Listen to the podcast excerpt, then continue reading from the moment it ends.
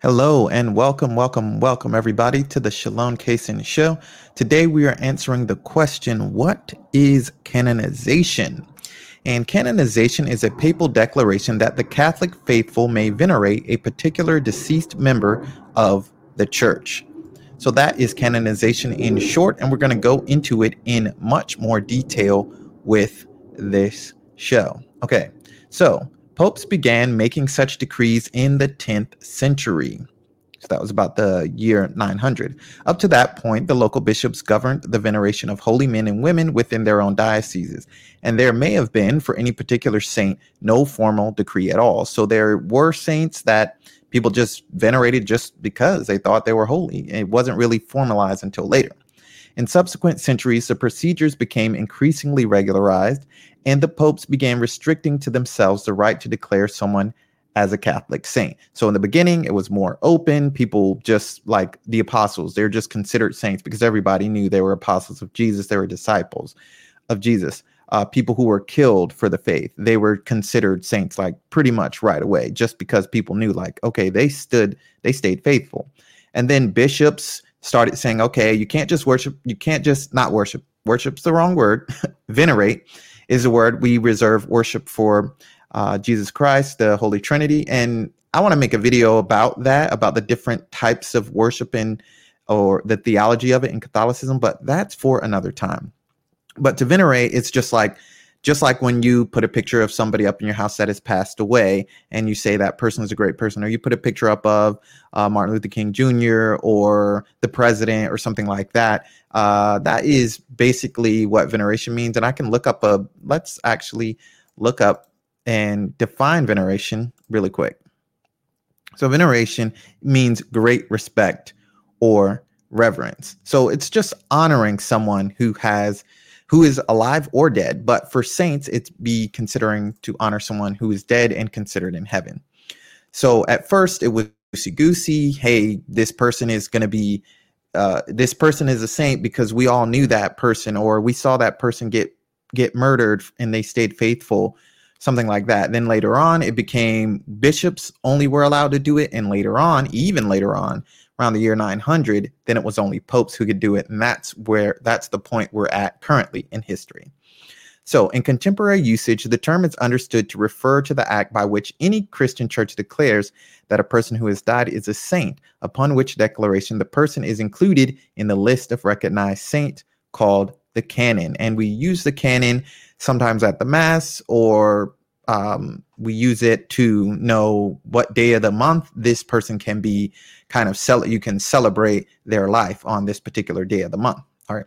So let's talk about the historical development. The roman rites canon of the mass contains only the names of martyrs along with that of the blessed virgin mary and since 1962 that of saint joseph her spouse. So uh, the roman the roman rite is the latin uh, form of Catholicism. There's also Eastern rites in Catholicism. I believe there's 20 something rites in all. And a rite is just the way that a church celebrates their liturgy. So the Roman rite actually has two forms. We have the uh, traditional form, which they call extraordinary, and we have the ordinary form. The extraordinary form is in Latin only, and then they just translate the readings into English before the sermon and the ordinary form is all in the vernacular, which is usually English, but in any country, it you know it could be different vernaculars. In Germany, it's going to be German. In France, it's going to be French. So there are actually twenty something other rites of with different languages, different ways that they celebrate. Some people uh, different vestments. They wear different clothes. The altar is set up in a different way. So the Catholic Church is really universal, and there's all kinds of ways that people celebrate the liturgy. So moving on, um, in the Roman Rite, uh, they only say the names of saints who were martyrs, who who were killed for the faith, other than the Blessed Virgin Mary and Saint Joseph. Of course, we know why, because they are much more important than other saints. So by the fourth century, confessors uh, were people who had confessed their faith but didn't die, began to be venerated publicly. So people, you know, began saying, hey, these people are great. We should look up to them and we should honor them. So, examples of such people are Saint Hilarion and Saint Ephrem the Syrian in the east, and Saint Martin of Tours and Saint Hilary of Poitiers in the west. So, all these people didn't die for the faith, but people were still venerating them. They were still um, honoring them as important saints. Their names were inserted in the diptychs, the list of saints explicitly venerated in the liturgy, and their tombs were honored in like manners as those of the martyrs. Since the witness of their lives was not as unequivocal as that of the martyrs, they were venerated publicly only with approval of the local bishop. So this is when we start getting into where the bishops are kind of taking control. They don't want people just um, venerating anybody, just saying, "Oh, th- this person is is worthy to be remembered and to have celebrations about them in the church." No, no, no, we can't do that. So the bishop stepped in and said, "We need to make sure that these people are really holy before we just start venerating them, before we, you know, start honoring them, and maybe some weird stuff comes out later." So I think that was a good move. So this process is often referred to as local canonization. Local canonization is when a bishop canonizes someone.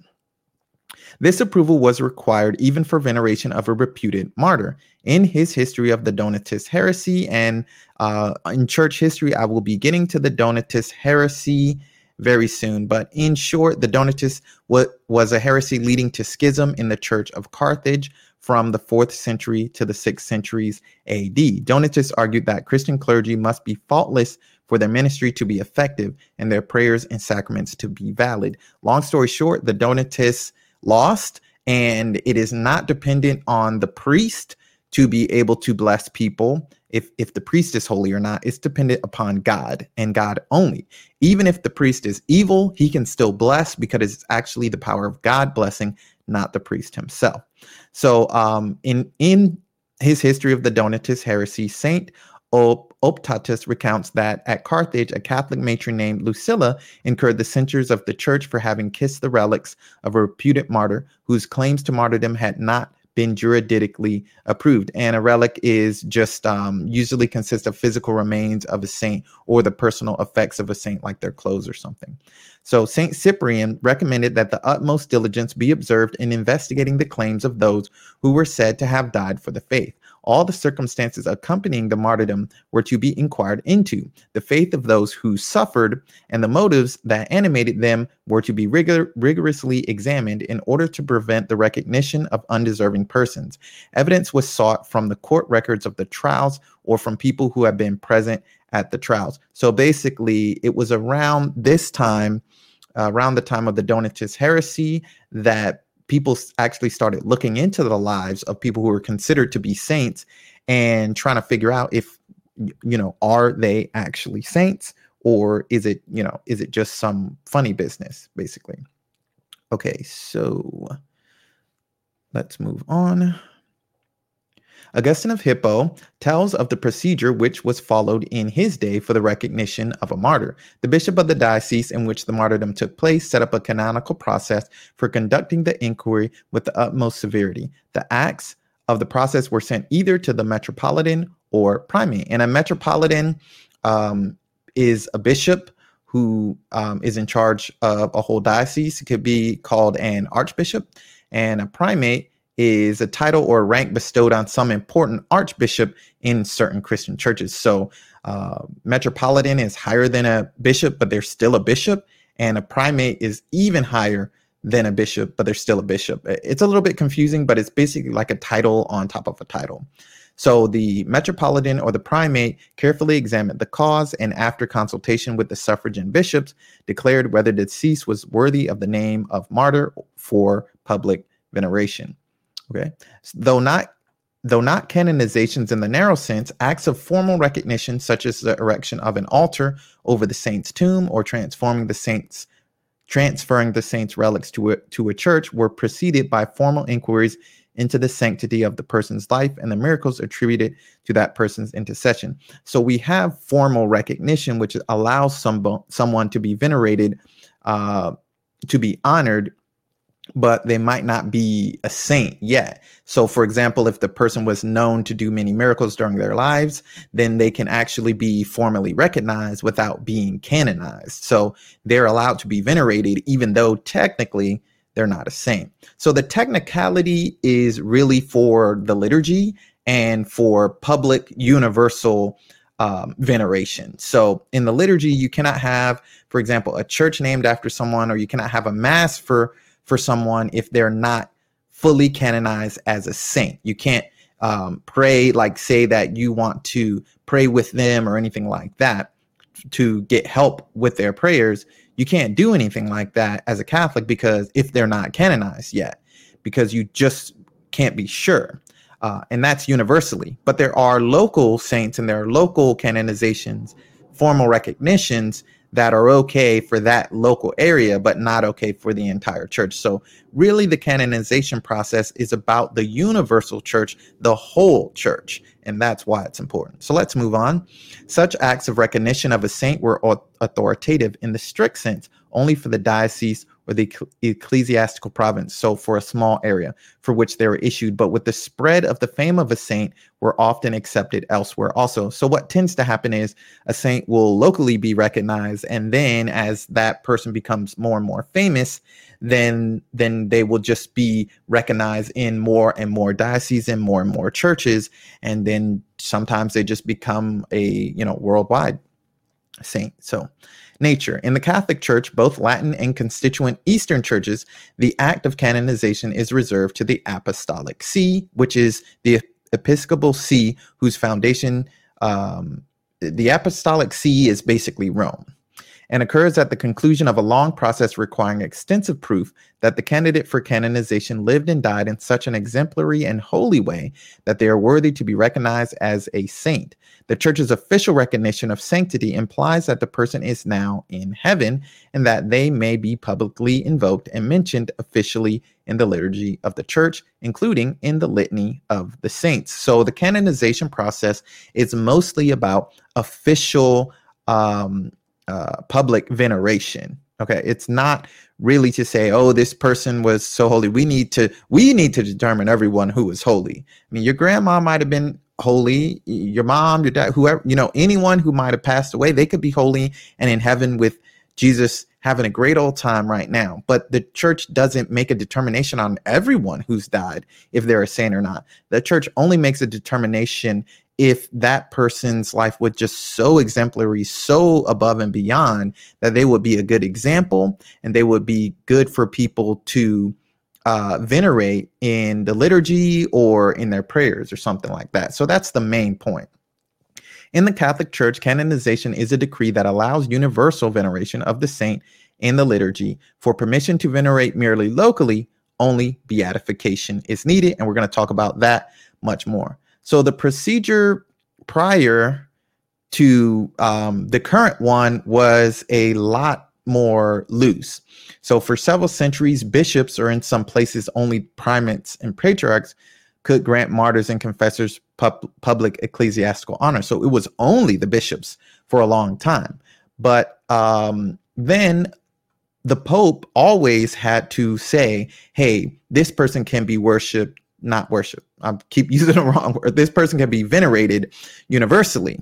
Boom, they can be venerated universally um, throughout the whole church. It was only the Pope who could say that. So then it started to get into where the Pope just said, you know what? It's just going to be just me. I'm gonna one that I'm going to be the one that's going to decide who will be canon canonized. All right. So in in the beginning, it was just bishops only, and then it became the Pope later on. So I'm not going to go much into that. I want to talk mostly about the method that we use right now. So the methods change throughout the years, but now uh, let's talk about what we actually do right now to canonize saints. So the Apostolic Constitution Divinis Perfectionis Magister of Pope Paul, sorry, he's actually a saint now, Pope Saint John, John Paul II uh, in 1983, and the norms issued by the Congregation for the Causes of Saints, which is basically the body that determines if somebody's going to be a saint or not, uh, decided to implement the Constitution in dioceses, uh, continue the simplification of the process initiated by Pope Paul VI. So basically, they wanted to make canonization simpler, and hey, I'm I'm not against that. Contrary to popular belief, the reforms did not eliminate the office of the promoter of the faith, which is pop- popularly known as the devil's advocate. And the devil's advocate is the person who says, Hey, this person shouldn't be a saint because I found this letter over here, this letter they wrote to somebody, which was very mean. They can't be a saint now. So the devil's advocate's whole goal was to make sure that that person didn't become a saint. And if the devil's advocate can't convince the congregation for the causes, then the person will be able to become a saint. So basically, it was kind of a defense against people just shoving people through without anyone to say, hey, hey, hey, hold on. You know, we need to look at everything. So it's kind of like a, a defense lawyer or a, um, in the opposite way, kind of, it's kind of like a court and you have two lawyers fighting for the same. It's pretty interesting. Uh, the reforms were intended to reduce the adversarial nature of the process. In November of 2012, Pope Benedict XVI appointed Monsignor Carmelo Pellegrino as promoter of the faith. So now let's talk about the process. So candidates for canonization undergo the following process. Servant of God, also known as Servus Dei. The process of canonization commences at the diocesan level, which is the local level. Uh, we have a diocese where I live, the Diocese of Richmond. It is just this area in Virginia. Okay. So the bishop uh, with jurisdiction, usually the bishop of the place where the candidate died or is buried, although another ordinary can be given this authority, gives permission to open an investigation into the virtues of the individual in response to a petition of members of the faithful, either actually or pro forma. So, pro, pro forma means that um, it was a courtesy. Uh, this investigation usually commences no sooner than five years after the death of the person being investigated. And in my other videos, I actually made a mistake, and I'm going to admit it. I make mistakes. Everybody makes mistakes, right? I was saying that we need more Black Americans to be canonized, and I said that the Pope should get on that. And I was wrong because I didn't know the whole canonization process. Um, I would love to be able to look up to and to be able to venerate some black american saints right? To you know recognize them and and have it to be able to be in the liturgy. Churches can be named after them all cool things right? And i'm upset that there's not more. Really there's not any uh, if yeah there's not any. The person there's are a few people who are close. Venerable father augustus tolton who i did a video about the other day Venerable Mother Mary Lange. I believe she's venerable, or she might be servant of God. So there's a few people who are close, but nobody's there yet. And I was like, hey, the Pope needs to get on that. Actually, it's not the Pope's. He can't just canonize somebody willy nilly.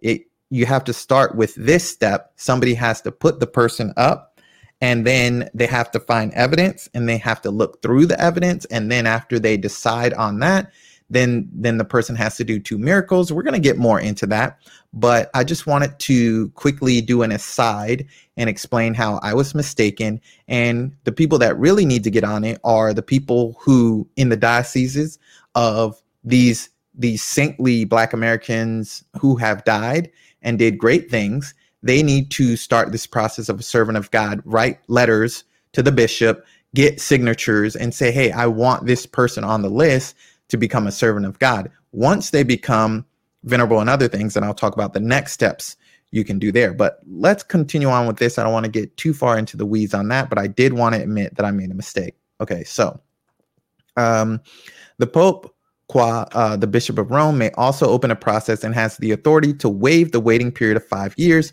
as was done for Saint Teresa of Calcutta, also known as uh, Mother Teresa. And uh, for Lucia Santos, uh, who was, let's see, Lucia Santos was Lucia Fatima. So she is also canonized early because the Pope can waive the five years. For uh, Pope John Paul II, five year waiting period was, was waived by Pope Benedict XVI. So, normally, an association to promote the cause of the candidate is instituted, an exhaustive search of the candidate's writings, speeches, and sermons is undertaken, a detailed biography is written, and eyewitness accounts are collected. When sufficient evidence has been collected, the local bishop presents the investigation of the candidate, who is titled Servant of God, which means which is Servus Dei in Latin. They present that to the Congregation for the Causes of Saints of uh, where the cause is assigned a postulator, and that is just someone who guides the cause for beatification. So it's almost like a case manager. And the postulator's office is to collect further evidence of the life of the servant of God. Religious orders that regularly deal with the congregation often designate their own postulator general. At some time, permission is then granted for the body of the servant of God to be exhumed and examined. a certification non cultus is made that no superstitious or heretical worship or improper cult of the servant of God or his or her tomb has emerged and relics are taken and preserved. So it's very important in in the process of canonization to know that no cults have arisen, no worship of the person, no superstitions.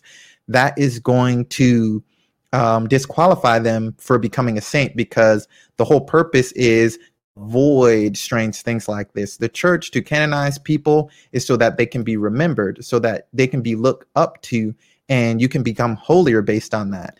We can talk about them in our liturgy, name churches after them, things like that, to remember them in a way that is going to make us even holier based on what they did.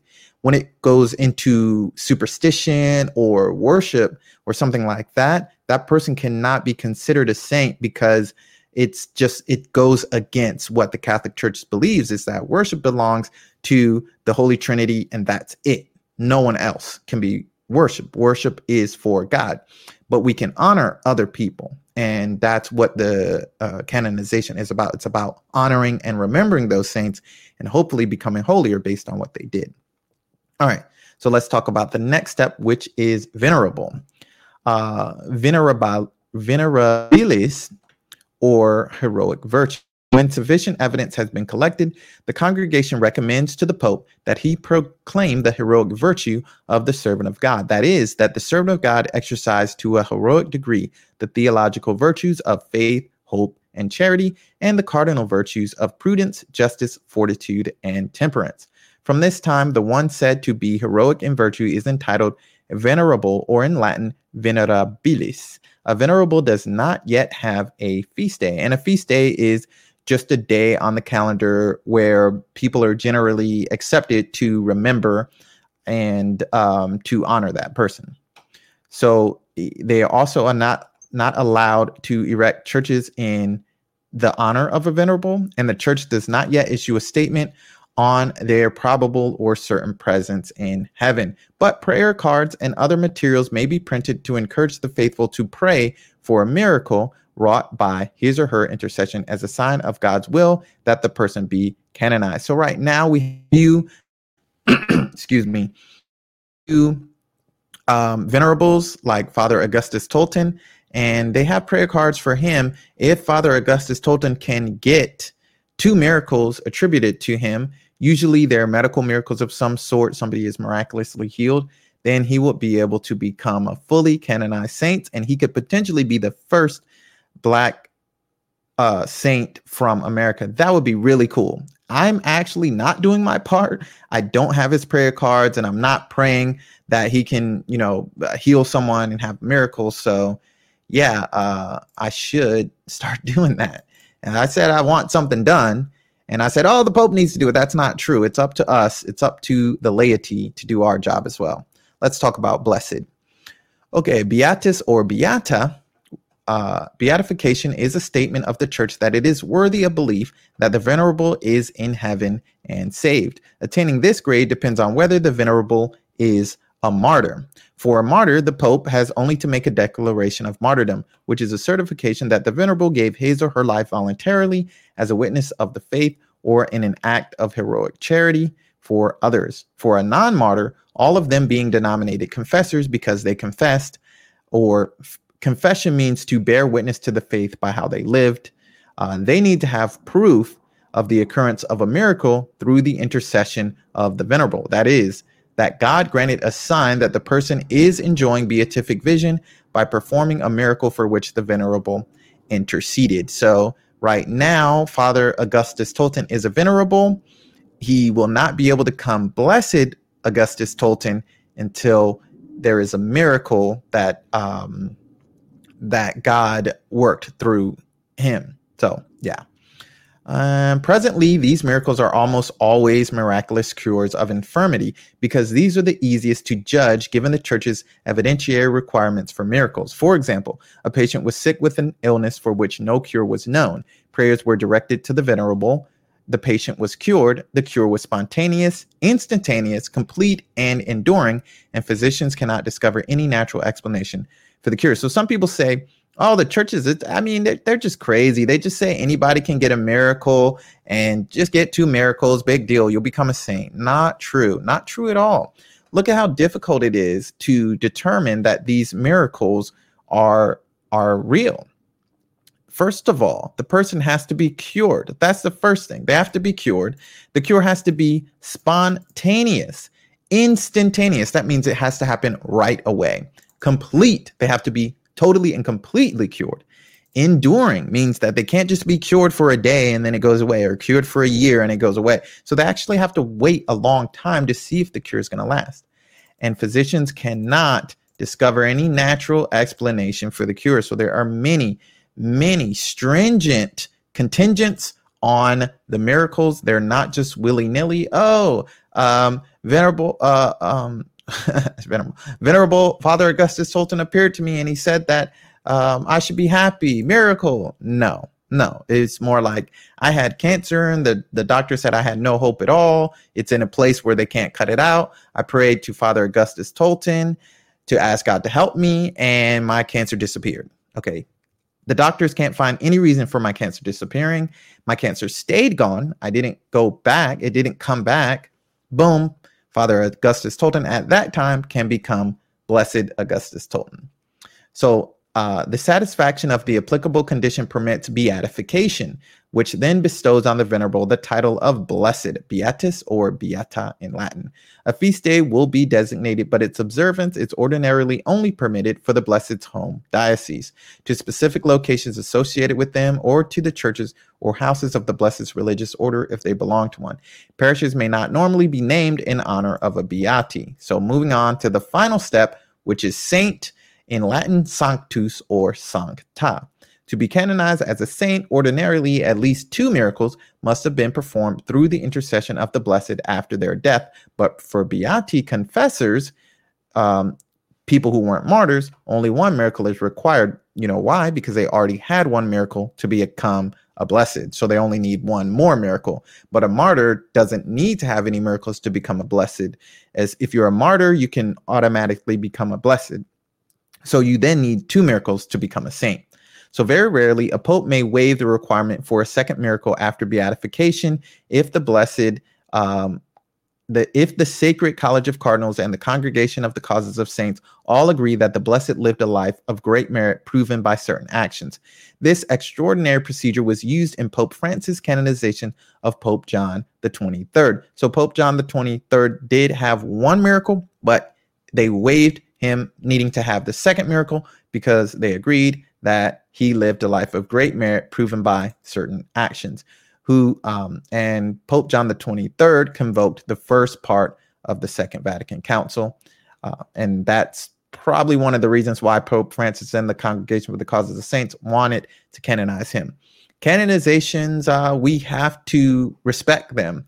And at one point i was thinking oh man this person or that person maybe they shouldn't have been canonized but the truth of the matter is we don't know what happens after they these people leave the earthly realm and the church is being uh, we sh- if we believe the church is being led by the holy spirit these canonizations are legit and those people are in heaven. And uh, whether we believe everything they did on this earth was great or not, we have to, and especially this is coming up right now with the McCarrick report. I don't like to get too political. I like to be educational on my channel, but this kind of ties in with the McCarrick report. Some people are saying, ah, oh, it was too hasty to canonize Pope St. John Paul II. But the canonization doesn't say that you are perfect. The canonization doesn't say you did everything right. The canonization says that you lived a life of, let's go back up here. Uh, you you a servant of God that is exercise the theological virtues of faith, hope, and charity, and the cardinal virtues of prudence, justice, fortitude, and temperance. It doesn't say that you are perfect. It says that you practice these virtues to a ho- heroic degree, and maybe you screwed up a lot. That's life. So, um, what what being a saint really says isn't that the person was perfect, but says that they tried their best through the grace of God to be perfect, and that they are now based on the church's uh, research in heaven. Okay. So some people are say, well, you know, they were too hasty to canonize this or that person. But look, you know, that that's not up to me. That's up to them. That's up to the congregation for the causes of saints. So take it up with them. All right. Um, okay. Canonization is a person certainly enjoys the beatific vision of heaven. And the beatific vision is a theology term which you might not understand. It's um, the ultimate direct self communication of God to the individual person. So it's basically looking at God. And how would that be? I don't know. I'm not there yet, but the saints have it. Okay. The title of saint is then proper, reflecting that the saint is a refulgence of the holiness of God himself, sanctitas, which alone comes from God's gift. The saint is assigned a feast day, which may be celebrated anywhere in the universal church, although it is not necessarily added to the general Roman calendar or local calendars as an obligatory feast. So the saint will have a feast day, but it's not uh, necessary that churches have to celebrate that feast day. They just, as soon as you become a saint, you get a feast day. Churches can celebrate it or not celebrate it as they see fit. Parish churches may be erected in his or her honor, and the faithful may freely celebrate and honor the saint. So um, once you become a saint, you can get churches named after you, and people can freely celebrate and honor you as a saint uh, whenever they feel, all, all across the universal church. So, although recognition of sainthood by the Pope does not directly concern a fact of divine revelation, that means God is not revealing it. Nonetheless, it must be definitively held by the faithful as infallible, pursuant to at least the universal mag- magisterium of the church okay, because it is a truth related to revelation by historical necessity. So, as Catholics, we should definitively hold that that canonizations are infallible. We should, and this is from um, the doctrinal commentary on the concluding formula of the Professio Fidei. That is by Cardinal Joseph Ratzinger, who is right now Pope Emeritus Benedict 16, and that is also from uh, the Catholic Encyclopedia, Beatification and Canonization. So read more about that. If you want to read more about canonizations, go to the Catholic Encyclopedia, Catholic Encyclopedia and read the Beatification and Canonization article and read the uh, doctrinal commentary on the concluding formula of the Professio Fidei by Pope Emeritus Benedict XVI. And that's it for the process of canonization. What is it? Basically, it is a way for the church to um, recognize people who lived extremely holy lives, who stayed faithful to faith, hope, and charity, and who were prudent, who were, I need to look at them, they were prudent, they practiced justice, they had fortitude, and they were temperate. So these people who lived holy lives are then recognized, and once they're recognized, then it is it is acceptable. It is made acceptable to the entire Catholic Church that churches may be erected in their honor and people may freely celebrate or honor them. So that is what a canonization is and why it's important. So I hope you learned a little something with this show. And yeah, until next time, stay holy and God bless. Just wanted to talk a little bit about this so that I could refer back to it when I have other videos because I'm a lot of times I'm in my history videos I'm talking about saints or people who are venerable or servant of God. Now I'll be able to refer back to this particular podcast anytime people are confused about those specific topics. So that's it for now. God bless and stay holy, my friends.